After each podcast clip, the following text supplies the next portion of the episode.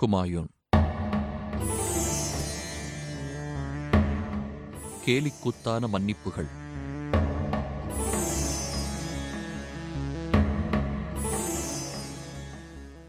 முகலாய சரித்திரத்தில் சற்று அனுதாபத்துக்குரிய மன்னராக சித்தரிக்கப்படுபவர் பாபரின் மகன் ஹுமாயூன் என்பது பள்ளியில் பயிலும் சிறுவர்களுக்கும் தெரிந்த விஷயம். ஹுமாயூன் பாதுஷாவிடம் பிளஸ் பாயிண்டுகள் இல்லாமல் இல்லை. அவற்றையெல்லாம் காட்டாராக அடித்துக் கொண்டு சென்றுவிட்டது அவருடைய மைனஸ் பாயிண்டுகள் என்பதுதான் பரிதாபம். பாபர் தலைமையில் பானிப்பட் யுத்தத்தில் தன் பதினேழாவது வயதில் மிகுந்த வீரத்துடன் போர் புரிந்தவர் ஹுமாயூன். ஆனால் தந்தை இறந்த பிறகு ஒரு மன்னராக நாட்டை ஆள நேர்ந்தபோது அவர் தடுமாறி தவித்ததைதான் வரலாறு கணக்கில் எடுத்துக்கொண்டது ஹுமாயூனிடம் விஷயமில்லாமல் இல்லை வானியல் பூகோளம் ஜோதிடம் பௌதிகம் மற்றும் ஓவியம் போன்ற நுண்கலைகளில் அவருக்கு மிகுந்த ஈடுபாடு இருந்தது பழகுவதற்கு அவர் இனிமையானவர். நல்ல கவிஞர். நிறைய நகைச்சுவை உணர்வும் ஹுமாயூனிடம் இருந்தது. அரியணையில் அமர்ந்து ஆட்சி புரிய இவை மட்டும் போதுமா? விஷப்பாம்புகளுக்கு பால் வார்த்து வளர்க்கும் அளவுக்கு மென்மையான குணம் கொண்டவராக இருந்தார் ஹுமாயூன். விளையாட்டு போர் என்று வந்துவிட்டால் சற்று கொலைவரி ஆவேசம். ஒரு தலைவனுக்குத் தேவை. அது ஹுமாயூனிடம் இல்லாமல் போனது. பிரச்சனைகளை முழுவதும் தீர்க்காமல் அந்தரத்தில் விட்டுவிட்டு கேளிக்கைகளில் ஆழ்ந்து விடுவதும் அவரிடமுள்ள ஒரு கெட்ட குணம். வெற்றி என்ற வார்த்தை அரசல் புரசலாக காதில் விழுந்தால் போதும். உடனே அதைக் கொண்டாட மது மாது ஓபியம் என்ற போதைப் பொருட்களில் மூழ்கிவிடும் உல்லாச மனிதர் ஹுமாயூன் என்கிறார்கள் வரலாற்று ஆசிரியர்கள் இதெல்லாம் போதாதென்று மூடநம்பிக்கை என்ற வியாதி வேறு அவரை வாழ்நாள் பூராவும் பிடித்து அலைக்கழித்தது. காபூல் ஜோசியரையும் மீறி ராணா சங்காவை பாபர் வெற்றி கொண்டதை முன்னொரு அத்தியாயத்தில் பார்த்தோம். மகன் நேர் எதிரிடை. உதாரணமாக எங்கு கிளம்பினாலும் மிகுந்த கவனத்துடன் வலது காலை முன்வைத்துதான் நடக்க ஆரம்பிப்பார் ஹுமாயூன். மற்றவர்களும் இதை மீறக்கூடாது. ஒருமுறை தவறிப்போய் இடது காலை முன்வைத்து ஆலோசனை மண்டபத்தில் நுழைந்த அமைச்சர் ஒருவரை திருப்பி வெளியே அனுப்பி மறுபடி வலது காலை முன்வைத்து உள்ளே வரச் சொன்னார் பாதுஷா ஹுமாயூன் என்றால் பார்த்துக் கொள்ளலாம். ஒவ்வொரு நாளும் அந்த கிழமைக்கேற்ப ஆஸ்தான மண்டபங்கள் சிம்மாசனங்கள் தயாரித்துக் கொண்டவர் ஹுமாயூன். சூரிய அரண்மனை சந்திர அரண்மனை என்று வாரம் ஏழு நாட்களுக்கு ஏழு மண்டபங்களில் மாறி மாறி அமர்ந்து ஆட்சி புரிந்தவர் இந்த முகலாய மன்னர். ஞாயிறன்று மஞ்சள் உடை திங்களன்று பச்சை உடை என்று அதிர்ஷ்ட உடைகளை அவர் அணிய ஆரம்பித்தது மேலும் ஒரு தமாஷ். தன் திருமணத்திற்கு தானே கச்சிதமாக முகூர்த்தம் பார்த்துக் கொண்டதோடு அல்லாமல் குழந்தை அக்பர் பிறந்தவுடன் மகனின் ஜாதகத்தை அறுபது பக்கம் நுணுக்கமாக கணித்து எழுதி ஒரு நோட்டுப் புத்தகமே தயாரித்தார் ஹுமாயூன். அதில் அக்பர் உலகப் புகழ் பெறுவார் என்பதையும் முன்கூட்டியே திட்டவட்டமாக எழுதியதை ஹுமாயூனின் சில வெற்றிகரமான சாதனைகளில் ஒன்றாகக் கூடச் சொல்லலாம். இந்தியாவில் பாபர் அமைத்துவிட்டு போனது பிரம்மாண்டமான ஒரு சாம்ராஜ்யத்திற்கான வலுவான அஸ்திவாரம்தான். அதன் மீது எப்படி கட்டடம் எழுப்புவது என்பது புரிபடாமல் திணறித் தடுமாறினார் மகன் ஹுமாயூன். விளைவாக முகலாய சாம்ராஜ்யம் தவித்துத் தள்ளாடியது. பாபருக்கும் பிற்பாடு அக்பருக்கும் இணையாக அரசியல் சதுரங்கத்தில் காய்களை நகர்த்தத் தெரியாத இந்த மன்னர் எடுத்த எடுப்பில் சந்திக்க நேர்ந்த பிரச்சினைகள் சற்று அதிகம் என்பதையும் குறிப்பிட வேண்டும். மால்வா மற்றும் குஜராத் பகுதிகளை ஆண்டு வந்த பகதூர் ஷா என்ற பலம் பொருந்திய ஒரு மன்னரை வழிக்குக் கொண்டு வருவதற்குள் பாபர் இறந்துவிட பகதூர் ஷா பெரும் படையை திரட்டிக் கொண்டு ஹுமாயூனுக்கு எதிராக பரபரத்துக் கொண்டிருந்தது ஒருபுறம் பீகாரில் தங்கியிருந்த இப்ராஹிம் லோடியின் சகோதரர் முகமது லோடி முகலாயர்களை பழிவாங்க படை திரட்ட அவருடைய சகோதரியை மணந்து கொண்டிருந்த வங்காள மன்னரும் மைத்துனரோடு ஹுமாயூனுக்கு எதிராக சேர்ந்து கொண்டது இன்னொரு புறம். பீகாரில் கங்கை நதிக்கரையோரம் பிற்பாடு ஷெர்ஷா என்று புகழ்பெற்ற ஷெர்கான் என்னும் வீரர் மறுபடியும் டெல்லியில் ஆப்கானிய கொடியை ஏற்றும் லட்சியத்தோடு தன் இனத்தைச் சேர்ந்த ஆப்கானிய வீரர்களை ஒன்று சேர்த்து படை திரட்டிக் கொண்டிருந்தது மற்றொரு புறம். இந்த எதிர்ப்பு வியூகம் முழுமையடையாத குறையை தீர்த்து வைத்தவர்கள் ஹுமாயூனின் சகோதரர்களான காம்ரான் அஸ்காரி மற்றும் ஹிண்டால். காம்ரானும் அஸ்காரியும் ஒரு சிற்றன்னைக்கும் ஹிண்டால் இன்னொரு சிற்றன்னைக்கும் பிறந்தவர்கள். குறிப்பாக அண்ணன் ஹுமாயூன் மீது காம்ரான் கொண்டிருந்தது கொலைவரி தம்பி காம்ரான் ஹுமாயூனுக்கு இழைத்த துரோகங்களை பட்டியலே போடலாம். ஆனால் அந்த துரோகங்களையெல்லாம் வரிசையாக மன்னித்து சகோதரரை அரவணைத்துக் கொண்டார் ஹுமாயூன். சகோதரர்களை அன்புடன் நடத்து என்று தந்தை சொல்லிவிட்டுப் போன அறிவுரை ஹுமாயூன் காதில் ரீங்காரமிட்டதுதான் இதற்கு காரணம். அதை இந்த அளவுக்கு மகன் பின்பற்றுவார் என்று தெரிந்திருந்தால் பாபர் அப்படிச் சொல்லியிருப்பாரா என்பது சந்தேகம்தான். பழைய சில சுல்தான்களைப் போல முன்னெச்சரிக்கை என்ற பெயரில் கூடப் பிறந்தவர்களின் தலைகளை சீவித் தள்ள வேண்டாம் என்ற எண்ணத்தில் தந்தை அப்படி குறிப்பிட்டிருப்பாரே அன்றி துரோகிகளை அவர்கள் கூடப் பிறந்தவர்களாக இருந்தாலும் மன்னிக்க வேண்டும் என்பது நிச்சயம் பாபரின் எண்ணமாக இருந்திருக்காது. ஆனால் மென்மையான குணம் கொண்ட ஹுமாயூன் மன்னிப்பு என்பதையே கேலிக் கூத்தாக்கினார். அது அவர் வாழ்வில் பல சங்கடங்களை ஏற்படுத்தியது. காபூலையும் காந்தாரத்தையும் நிர்வகித்து வந்த காம்ரான் ஹுமாயூன் சக்கரவர்த்தியின் அனுமதியில்லாமல் பெஷாவர் லாகூரை கைப்பற்றினார்.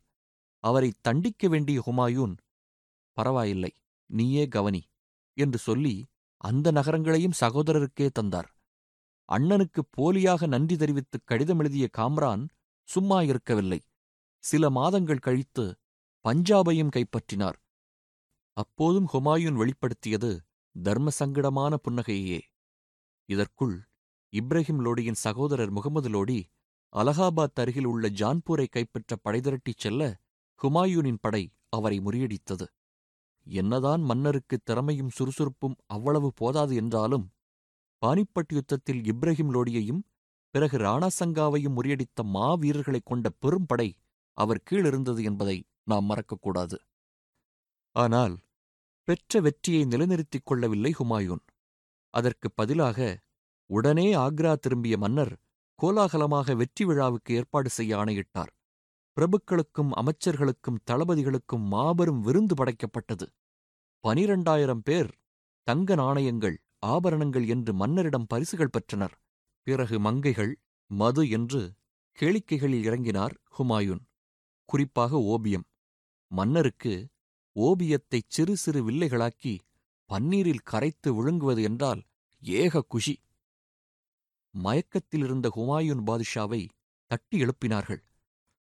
குஜராத் சுல்தான் பகதூர் ஷா ராஜஸ்தானில் நுழைந்து சித்தூரை முற்றுகையிடுகிறார் என்று பதட்டத்துடன் எடுத்துச் சொன்னார்கள்.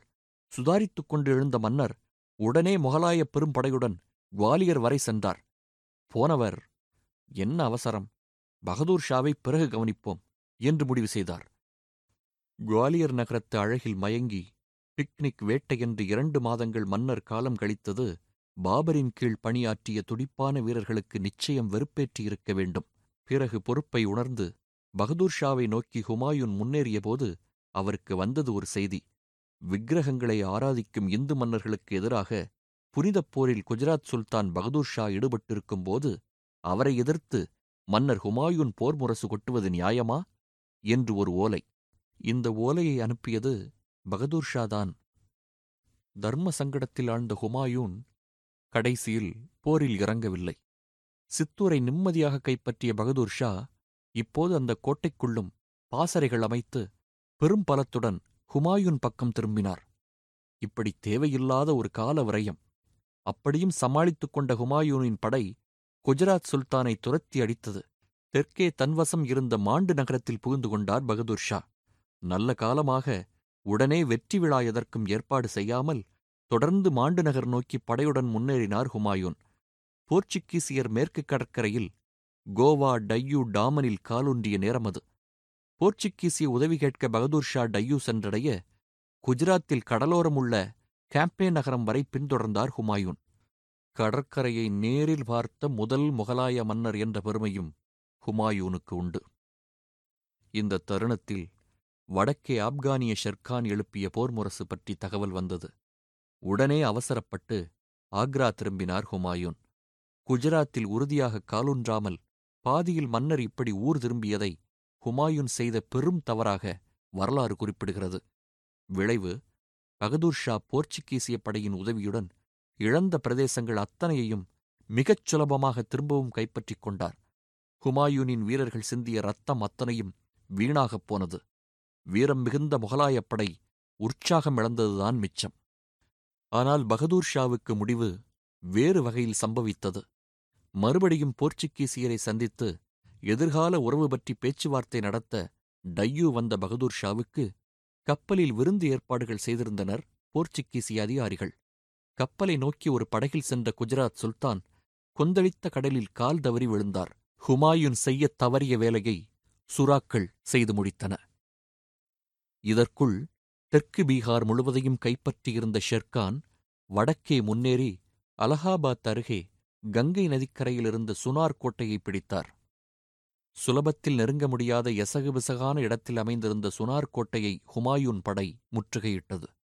சுனார் கோட்டையை நிர்வகிக்க யாரோ ஒரு பிரதிநிதியைத்தானே தாங்கள் நியமிக்கப் போகிறீர்கள்? அது நானாக ஏன் இருக்கக்கூடாது? மேன்மைதங்கிய மன்னருக்கு விசுவாசமான ஊழியனாக நான் பணிபுரிவேன் என்று ஷெர்கான் பசப்புக் கடிதம் எழுதியதை நம்பி ஏமாந்தார் ஹுமாயூன். இதைத் தொடர்ந்து படைபலத்தை அதிகரித்துக் கொண்ட ஷெர்கான் குபீல் என்று பாய்ந்து வங்காளத்தை விழுங்கினார். கோபம் கொண்ட ஹுமாயூன் சுனார் கோட்டையை கைப்பற்றி காவல் போட்டுவிட்டு வங்காளம் நோக்கிக் கிளம்பினார். உடனே என் எஜமானரே தேவையில்லாமல் உங்கள் ஊழியனான என்னோடு ஏன் மோதுகிறீர்கள்? வங்காளத்தை விட்டுக் கொடுத்தால் பீகாரை தங்கள் முன் வைத்து தங்கள் பாதங்களை முத்தமிடுவேன். வங்காளச் சிம்மாசனத்தை அலங்கரிக்கும் குடை மகுடம் எல்லாவற்றையும் உங்கள் காலடியில் வைத்து ஆண்டுதோறும் ஒரு லட்சம் ரூபாய் கப்பம் அனுப்புவேன். இந்த ஏழையின் கூற்றுக்குச் செவிசாயுங்கள் என்று ஷெர்கான் ஒரு கடிதம் அனுப்ப நேயர்கள் கரெக்டாக யூகித்திருப்பீர்களே. ஹுமாயூன் உடனே மகிழ்ந்து போய் ஷெர்கானை மன்னித்து அவர் வேண்டுகோளை ஏற்றுக்கொண்டார். நல்ல காலமாக வங்காளத்திலிருந்து வந்த ஒரு பிரதிநிதி ஷெர்கானின் குள்ளநரி திட்டங்களை ஹுமாயூனுக்கு விளக்க சற்று காலதாமதமாக வங்காளத்திற்குள் ஹுமாயூனின் படை புகுந்தது. அப்போது வங்காளத் தலைநகராக கங்கை பல கிளைகளாகப் பிரியும் பகுதியில் இருந்த கவுர் நகரை சுலபமாகவே கைப்பற்றியது. ஆனால் ஹுமாயூனின் சபலங்களைப் பற்றி நன்கு தெரிந்து வைத்திருந்த ஷெர்கான் கவுர் நகரத்து அரண்மனையை ஒரு உல்லாசபுரியாக தயார் நிலையில் வைத்துவிட்டே ஒரு பெரும் படையுடன் வெளியேறினார். ஹுமாயூன் அரண்மனைக்குள் புகுந்தவுடன் அதன் ரம்மியமான அழகை பார்த்து கிறங்கிப் போனார். ஏராளமான அழகிகள் வேறு மன்னருக்கு பணிவிடை செய்ய தயாராக நின்றிருந்தனர். மங்கைகள் சூழ அந்த மயக்கத்தை ஓபிய வில்லைகள் அதிகரிக்க அந்தப்புறத்தில் காணாமல் போனார் ஹுமாயூன் பாதுஷா.